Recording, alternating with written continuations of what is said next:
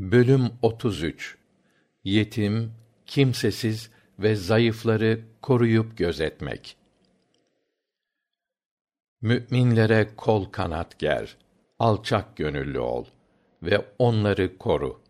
15 Hicr 88 Ve Rabbinin hoşnutluğunu umarak sabah akşam ona yalvarıp yakaranlarla birlikte sen de sabret. Dünya hayatının cazibesine kapılarak gözlerini onlardan ayırma. 18 Kehf 28 O halde yetime haksızlık yapma ve yüzünü ekşitme. Yardım isteyeni de hangi çeşit olursa olsun boş çevirme. 93 Duha 9 ila 10 Gördün mü şu dini veya ahiretteki ceza ve mükafatı yalan sayanı? İşte o tip kimseler yetimi itip kakarlar.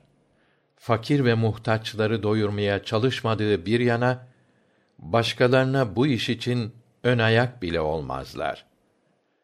107 Maun 1 ila 3 Hadis 262 Sa'd İbni Ebi Vakkas Allah ondan razı olsun şöyle demiştir. Biz altı kişi Rasulullah sallallahu aleyhi ve sellemin yanında oturuyorduk.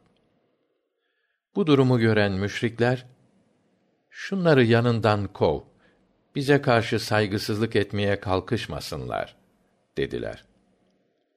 Orada benden başka Abdullah İbni Mesud, Hüzeyl kabilesinden biri Bilal ve şu anda isimlerini veremeyeceğim iki kişi daha vardı. Nihayet Rasulullah'ın kalbinden Kureyş büyüklerinin kalplerini İslam'a ısındırmak için bizleri huzurundan uzaklaştırmak geçmişti ki Allah hemen En'am suresinin 52. ayetini indiriverdi. Rabbinin hoşnutluğunu umarak sabah ve akşam ona yalvarıp yakaranları kovma. Hadis 263 Beyatür Rıdvan'a katılan sahabilerden Ebu Hübeyre Ayz İbni Amr el-Müzeni'den Allah ondan razı olsun rivayet edildiğine göre bir gün Ebu Süfyan Selman-ı Farisi, Süheyb-i Rumi, Bilal-i Habeşi'nin bulunduğu bir grup Müslümanın yanından geçti. Onu gören bu zayıf ve fakir Müslümanlar Allah'ın kılıçları Allah düşmanından hakkını alamamıştır dediler. Bunu duyan Ebu Bekir, Allah ondan razı olsun, bu sözü Kureyş'in büyüğüne ve efendisine mi söylüyorsunuz? dedi. Sonra da Rasulullah'ın yanına vararak olayı anlattı.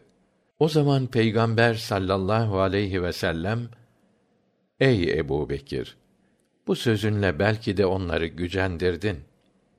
Eğer onları gücendirdiysen, Rabbini de gücendirmiş ve gazabını çekmiş oldun, buyurdu. Hazreti Ebu Bekir, hemen o yoksul Müslümanların yanına gelerek, Kardeşlerim, sizi gücendirip kırdım mı? Diye sordu. Onlar da, hayır, bizi gücendirmedin. Allah seni bağışlasın ey kardeşimiz, dediler. Hadis 264 Sehil İbni Sa'd'dan Allah ondan razı olsun rivayete göre Rasulullah sallallahu aleyhi ve sellem ben ve yetimi kollayıp gözetleyen kimse cennette şöyle beraberce bulunacağız buyurdu ve işaret parmağıyla orta parmağını biraz açarak işaret etti. Hadis 265 Ebu Hureyre'den Allah ondan razı olsun bildirildiğine göre Rasulullah sallallahu aleyhi ve sellem şöyle buyurmuşlardır. Kendi yetimini veya başkasına ait bir yetimi gözetip kollayan kimseyle ben cennette şöyle yan yana bulunacağız. Hadisi bize aktaran Malik bin Enes, Peygamber sallallahu aleyhi ve sellemin yaptığı gibi işaret parmağıyla orta parmağını gösterdi. Hadis 266. Yine Ebu Hureyre'den Allah ondan razı olsun bildirildiğine göre Rasulullah sallallahu aleyhi ve sellem şöyle buyurmuşlardır. Bir iki lokma ve bir iki hurma ile kapılardan savuşturulan kimse yoksul değildir. Asıl yoksul muhtaç olduğu halde iffetinden dolayı dilenmeyen kimsedir. Buhari ve Müslim'in diğer bir rivayetlerinde ise şöyledir. Kapı kapı dolaşıp birkaç lokma, birkaç hurma ile savuşturulan kimse yoksul değildir. Belki hakiki yoksul kendisini geçindirebilecek mala sahip olmayan, muhtaç olduğu bilinip de kendisine sadaka verilmeyen ve kimseden bir şey dilenmeyen kimsedir. Hadis 267. Yine Ebu Hureyre'den Allah ondan razı olsun bildirildiğine göre Rasulullah sallallahu aleyhi ve sellem şöyle buyurdu. Dul kadınlarla muhtaç ve yoksulların işlerine yardım eden kimse Allah yolunda cihad eden gibi sevap kazanır. Ravi o kimse bıkmadan gece ibadet eden, iftar etmeden gündüzleri oruç tutan kimse gibidir. Buyurduklarını zannediyorum diyor. Hadis 268. Yine Ebu Hüreyre'den Allah ondan razı olsun bildirildiğine göre Rasulullah sallallahu aleyhi ve sellem şöyle buyurdu. Yemek davetlerin en şerlisi fakirlerden esirgenip zenginlerin çağrıldığı düğün yemekleridir. Mazeretsiz ve canı istemediği için düğün yemeğine gitmeyen kimse Allah ve peygamberine isyan etmiş sayılır. Yine Buhari ve Müslim'in değişik bir rivayetinde Ebu Hureyre'den şöyle bildirilmiştir. Zenginlerin davet edilip fakirlerin çağrılmadığı düğün yemeği ne fena bir yemektir. Hadis 269. Enes İbni Malik'ten Allah ondan razı olsun aktarıldığına göre Rasulullah sallallahu aleyhi ve sellem şöyle buyurdu. Her kim iki kız çocuğunu ergenlik çağına gelinceye kadar İslami eğitimle eğitir ve yetiştirirse kıyamet günü ben ve o kimse şöylece yan yana bulunuruz buyurmuşlar ve parmaklarını birbirine bitiştirmişlerdir.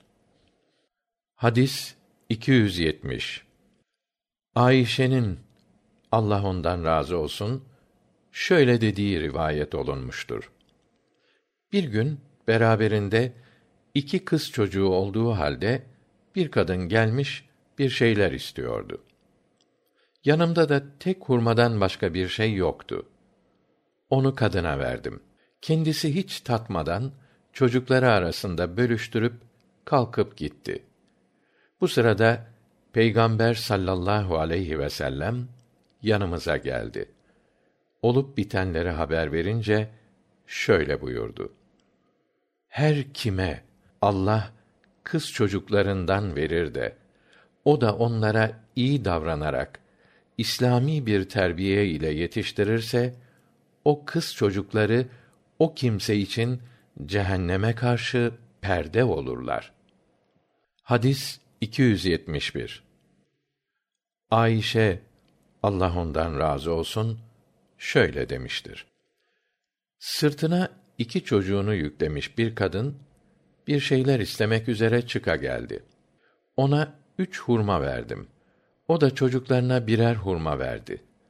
Öteki hurmayı da kendisi yemek üzere ağzına götürmüştü ki çocuklar onu da istediler. Kadın hurmayı ikiye böldü ve onlara verdi.